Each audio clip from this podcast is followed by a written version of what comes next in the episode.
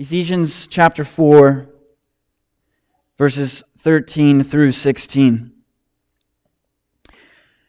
Until we all attain to the unity of faith and of the knowledge of the Son of God to mature manhood, to the measure of the stature of the fullness of Christ, so that we may no longer be children tossed to and fro by the waves and carried about by every wind of doctrine, by human cunning, by craftiness in deceitful schemes. Rather, speaking the truth in love, we are to grow up in every way into Him who is the head, into Christ from whom the whole body, joined and held together by every joint with which it is equipped, when each part is working properly, makes the body grow so that it builds itself up in love. Let me pray for us. Father, we do ask that your Holy Spirit would do its job and help us understand your word. Help us to leave here more affectionate for you, desiring to grow up in Christ, desiring to use what you have given us to pour back into one another. We pray this in your Son, Jesus' name. Amen. So last week, we saw Paul confront a modern day lie. And guys, like I said, I just I think that uh, the devil's in on this lie. That is that the leaders in the church do all the ministry while the body passively sits by and receives the ministry from the leaders. And this confrontation actually puts both the leaders and the body in an awkward position. Why? Because it puts us both on the hook here. We see that the leaders equip the body for the work of ministry. So it puts the pressure on the leaders to train and disciple the body. To help equip them with the gift that they received from Christ. But it also puts the pressure or, or puts the body on the hook to reflect and ask the question Am I doing the work of ministry or expecting the leaders to do it? Here's how we saw it last week. The, the, the leaders, what they do is they equip the body to, to get on the playing field, to get on the court and play the game. And when one of the members, one of the body parts need to come off the court, need to come off the field, and they need care and attention. The leaders then care, they encourage, they give them a great pep talk, and they send them back out. And why do we do this? Well, we do this, as, as Paul puts it, to actually build up the body. Look, you have a gift given to you by Christ. When he led out a host of captives, he gave gifts to men. It is by no chance that you are here this morning, sitting in the seat that you are sitting in. Look, guys, you are so important to the body here. You are so important to the person that you are sitting next to, in front of, or behind. You have a gift from Christ that can help grow that person more into Christ.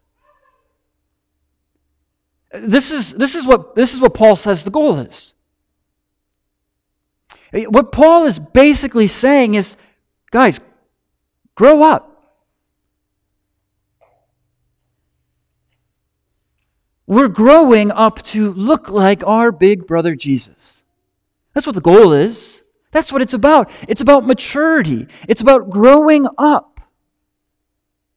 And so Paul here, he's, he's showing the ultimate goal of why leaders equip the church, so that the church would grow out of childhood and into maturity.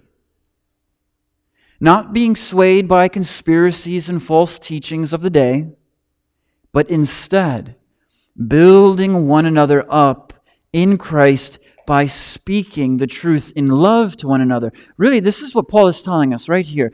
A maturing church is growing up into Jesus together. A maturing church is growing up into Jesus together. But the maturing process is so hard, isn't it?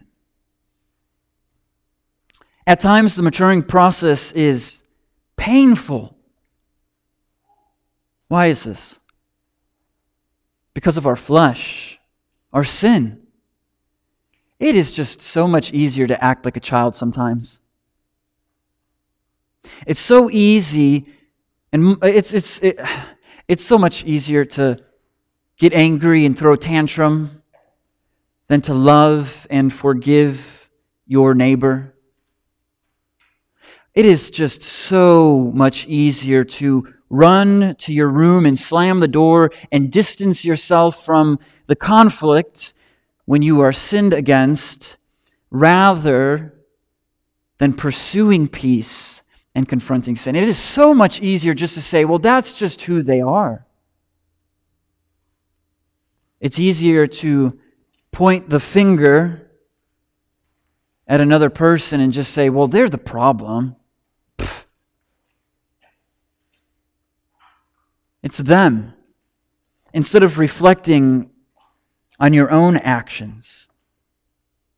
The spiritually mature person knows that the right thing to do may be the hard thing to do, but that the right thing will lead to greater fellowship with Christ and growth in the body. And so here it is leaders equip the saints for the work of the ministry to help the body mature. This is Paul's deep desire for the church.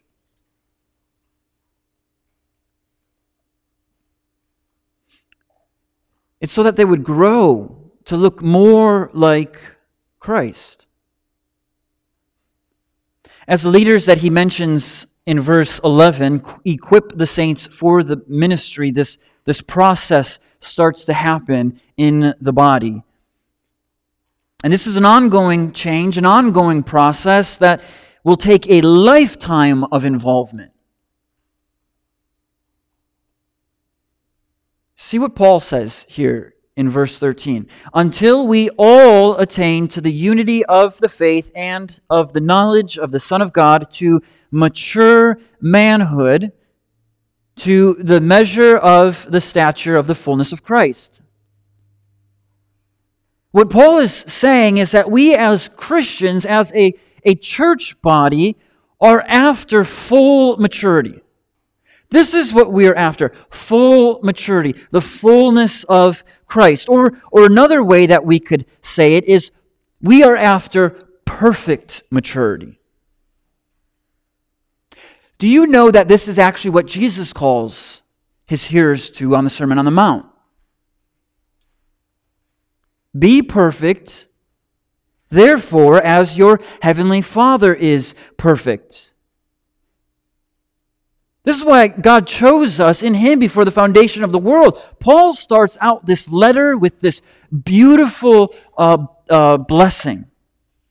He starts out this letter with a beautiful call to worship, and, and he says, even as He chose us in Him before the foundation of the world, that we should be holy and blameless before Him. So that way we would be perfect before Him. So, let me ask this question to you guys How's that perfection going? Are you there yet? You perfect? You see, the tragic reality is, is that when people hear about this perfection that we're talking about, this maturity that we are talking about, they think that it is in their own effort that they are able to be perfect. So, so here, the professing Christian says something like this if, if I just don't do this and do this and do this, and, and if I just separate myself from the world, and if I just then work on myself, then I'll become more mature. And the non Christian, on the other hand, says something like this If I if I just work on being more positive, if I just work on bringing good vibes to this world, then I'll be more mature. But the problem with those two thoughts is, is this that they depend on their own standard of maturity. Both of them, in their own right, say something like this I define when I or them are mature. So, so something like this if I am more conservative, I'm more mature. If I'm more tolerating, I'm more mature. How is maturity here being defined? Maturity here is being defined by morality. But Paul doesn't see spiritual maturity as morality.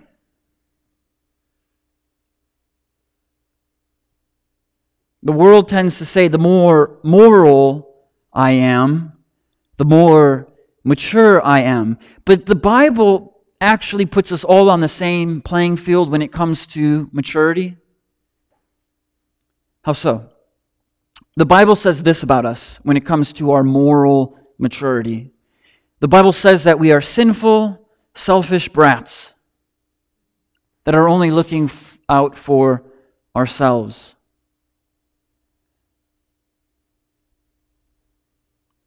This is what makes Jesus so incredible. This is what makes him so unbelievable.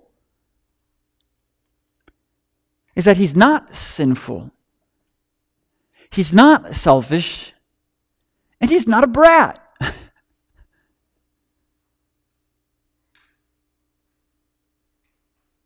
Jesus, by no means, is immature at all.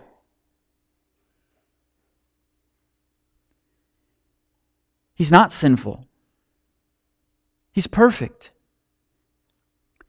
Jesus was tempted in every single way that you and I are tempted. Jesus was tempted to, to break the law of God and yet never once stumbled, never once broke a command. He's selfless, not selfish. He, he doesn't run from his responsibility, from the ministry that his heavenly Father gave him. Instead, Jesus takes full responsibility of his ministry to the point of dying on the cross. He doesn't run away from this responsibility and slam the door and hide. Instead, he's sacrificed, he's murdered for us. He takes on the full wrath and punishment of God for us. Jesus isn't a brat. He's compassionate. He's kind. He's, he's patient. He, he doesn't run from the problem. He, he doesn't I- explode he never lets his anxiety and worry get the best of him and dictate how he responds to a situation. And why does he do this? Why does he respond this way? Why is this almost unbelievable? Well, it's because he embodies perfect maturity. He, he does this so that way when we trust in him, we can actually be completely forgiven of our sins and be completely perfect in the Father's sight.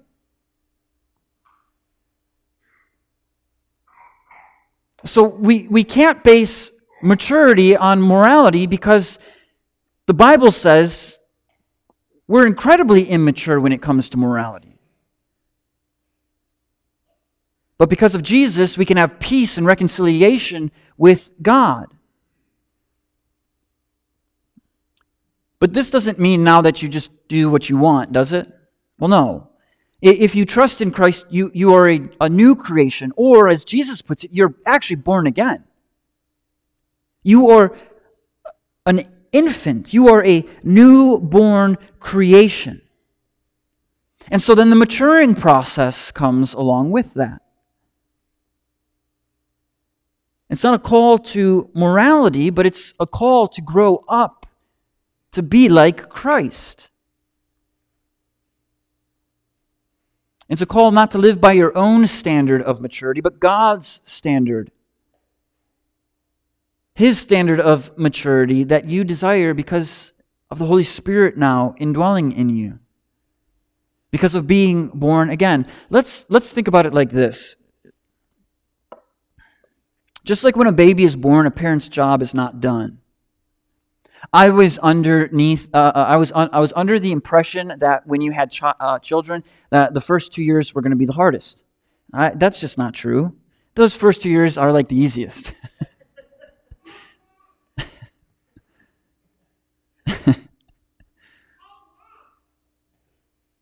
the the parent's job is to help the child do what?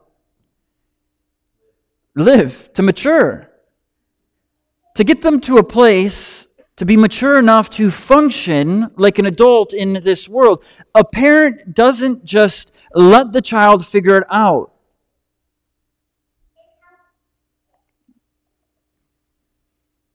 The parent trains the child, equips the child, and it just doesn't stop.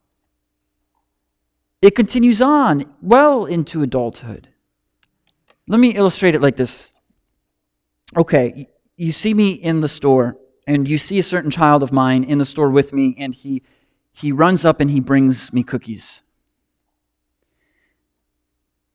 And I say, Son, I'm sorry, we, we already had cookies uh, last week, so we're not going to get cookies this week. And you see him throw the cookies down on the ground, and you see him shout, But I want cookies now. Dad, and, and if I don't get cookies, well, then I'm just not going to breathe.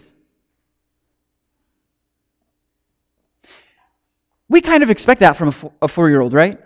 At times. What if we traded the four year old for a 40 year old? And we see the 40 year old grab cookies, bring it up to his dad, and say, Dad, I, um, I want these cookies. And the dad says, I'm sorry, son, we, had cookies last week, and the 40 year old man throws the cookies on the ground, stomps his feet, and says, But I want cookies now, and I'm not going to breathe until I get my cookies. Now, we would look at that and say there's probably a maturity problem, wouldn't we?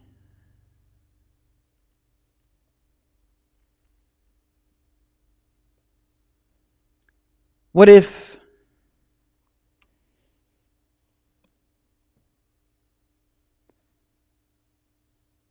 we switch the grocery store for Facebook. You see something on Facebook that you don't like or you disagree with, and you have the impulse to have to comment. What about after a Packers game when they lose?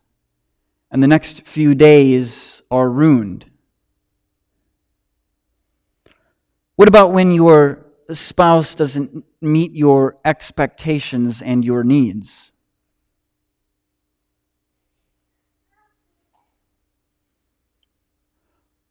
Or after watching news in the morning that upsets you and leaves a sour taste in your mouth for the rest of the day? You know, it's interesting if you read First John, you see John using this parent child language with the people he's writing to. He goes so far as to even call out the children, the young adults, and the fathers. And I think he's not talking about children, young adults, and fathers, I think he's talking about spiritual children, spiritual young adults, spiritual fathers. Why? Because leaders equip the saints for the work of the ministry, and as the church is being built up and equipped, maturity comes. Specifically, Paul says unity. A knowledge of Christ. And you actually see more of Christ shaping in that body.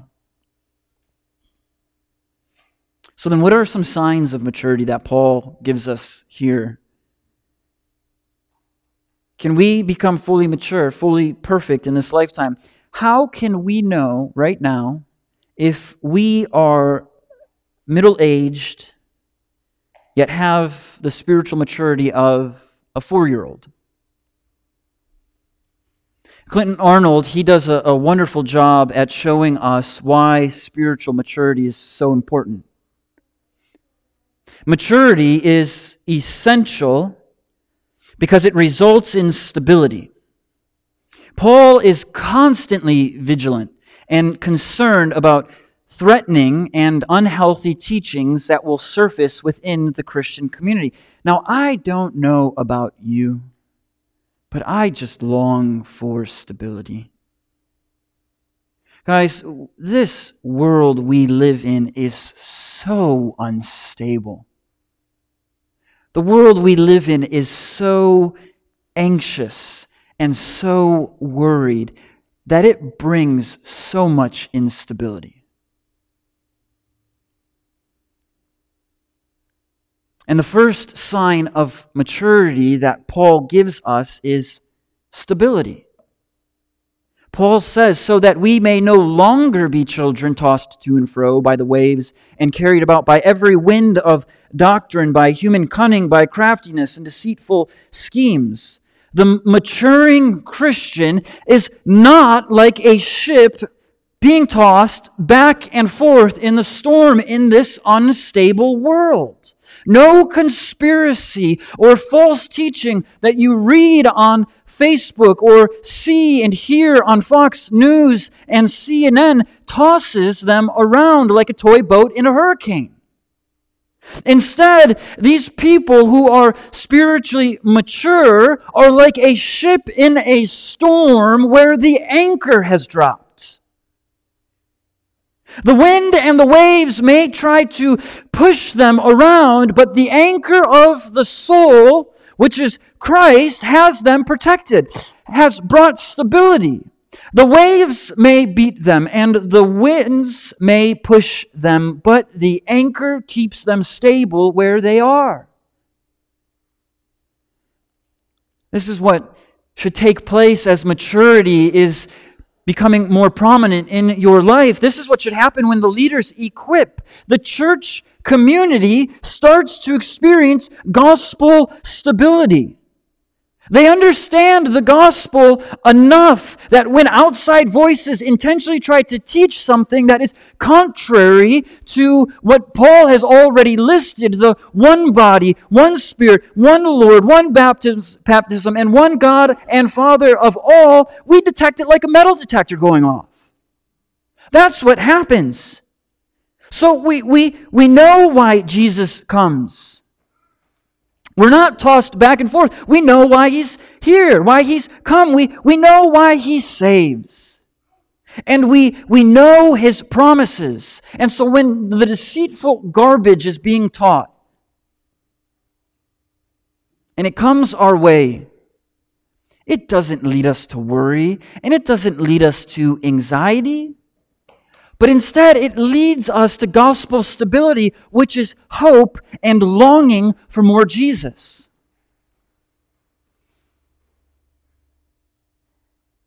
Are you pushed around? Are you sick of being pushed around by the winds and the waves of the deceitful teaching, cunning teachings Maybe, just maybe if you're being pushed back and forth, it's because your stability isn't really in Christ like you think it is, but it's in what this world offers you. So, the first sign of maturity is gospel stability. The next sign of maturity is speaking the gospel to one another, or as Paul puts it, rather speaking the truth in love. What we could also say here is we're confessing the truth in love, which I personally like better and think is a better way of saying this. I, I like it better because confessing conveys that we accept the truth of the gospel and that we are speaking it out loud to ourselves and to one another. I think sometimes we read that verse, speaking the truth in love, and we distort it based off of how we think it's the most loving way to talk to a person. And I think Paul actually was very self aware of this problem. Because we confess the truth and we do it in love, as Paul says. And Paul must have saw the tendency early on in the church for Christians to hang on to the truth and fight for the truth in ways that were just not so loving. John Stott, he helpfully illustrates it like this for us. I thank God there are those in the contemporary church who are determined at all costs to defend and uphold God's revealed truth, but sometimes they are uh, conspicuously lacking in love. When they think they smell heresy, their nose begins to twitch, their muscles ripple, and the light of battle enters their eye. They seem to enjoy nothing more than a fight. The mature Christian confesses the truth in love to their brother and sister. They don't do it out of hate. which can look one of two ways. The first way it could look hateful is like fighting, arguing, bickering. The second, though, is more subtle and it's a lot more acceptable, especially in the Midwest. It looks like just distancing yourself and not saying a word. You know, to not say something can actually be a lot more harmful than saying something aggressively. Why is that? Because you're leaving them in the dark. And so we are to confess the gospel to one another in love. Do you know the gospel? Are you able to speak the gospel to yourself? Are you able to speak the gospel to another person, to a Christian? Are you able to do it in such a way that the person may come away feeling conviction, but it's not because of some type of guilt trip that you thought through and communicated to them? but because they grieve how they have sinned against such a wonderful God. Here, let's have an example of this. Let's say you saw somebody in this church steal something. What would you do? How would you communicate to them? Maybe you would say something like, I, hey, brother, sister, I, I noticed that you took something that wasn't yours. Is everything okay? Is your heart worried?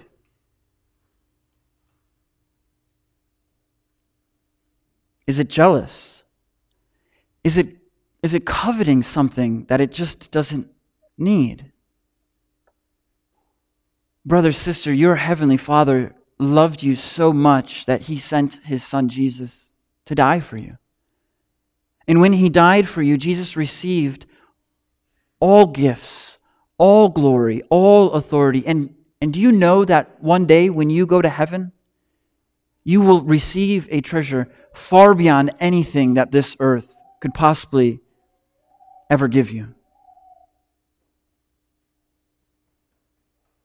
Do you want to talk about it? Are you doing okay?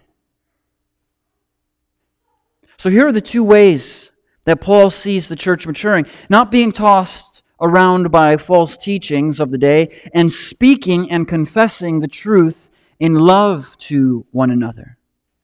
And this process of maturity, it doesn't stop, it's ongoing. We will never reach a point in this lifetime where, uh, where the maturing process that Paul is talking about will stop. It's because the goal is to look more like Christ, the fullness of Christ. And I'm just, I might just be crazy. Maybe I'm the only crazy one here in this room. I'm just going to dare to believe that I will never be perfect in this lifetime.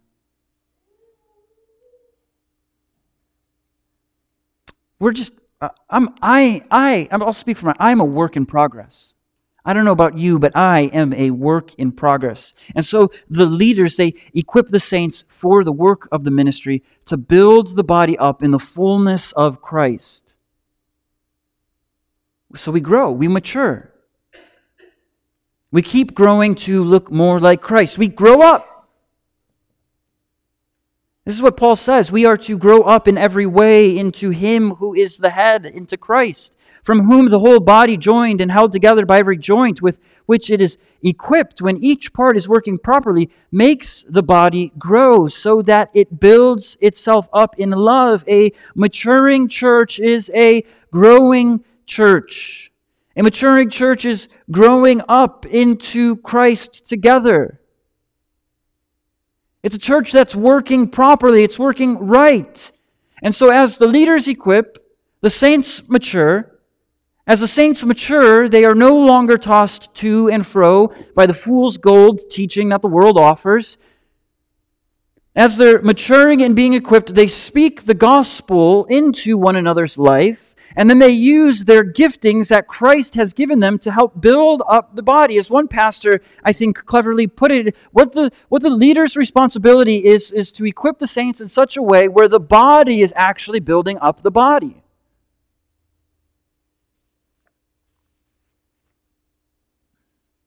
So let's never presume that we've made it.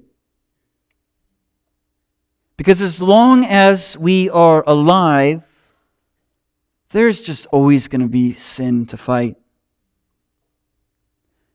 Let's never believe that we've made it, that we've reached full maturity in this lifetime, because ironically, the one who thinks that they're mature is the one who actually ends up being immature.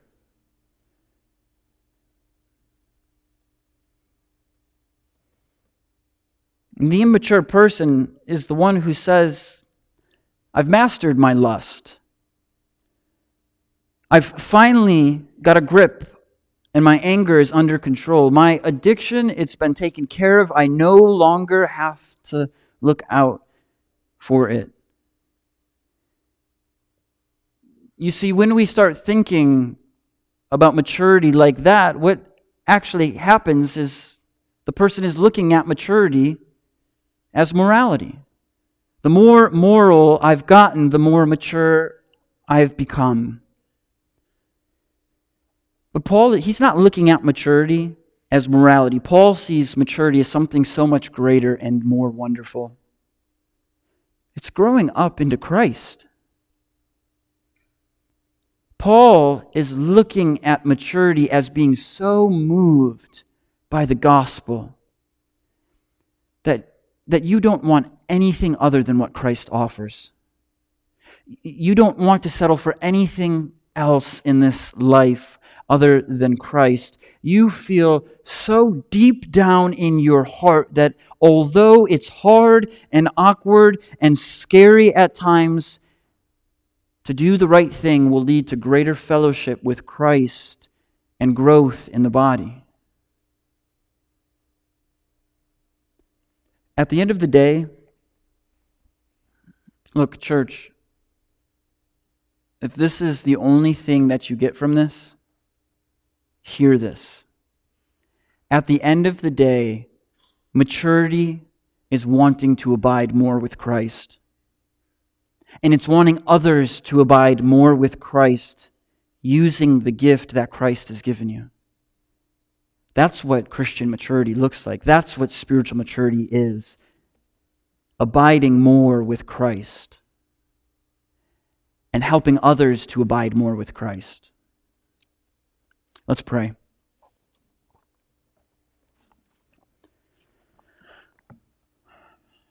Father, we thank you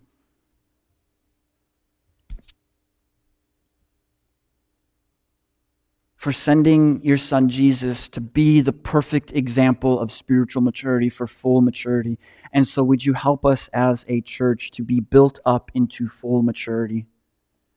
Allow Christ to reign supreme in our hearts. Help us to abide with him. Amen.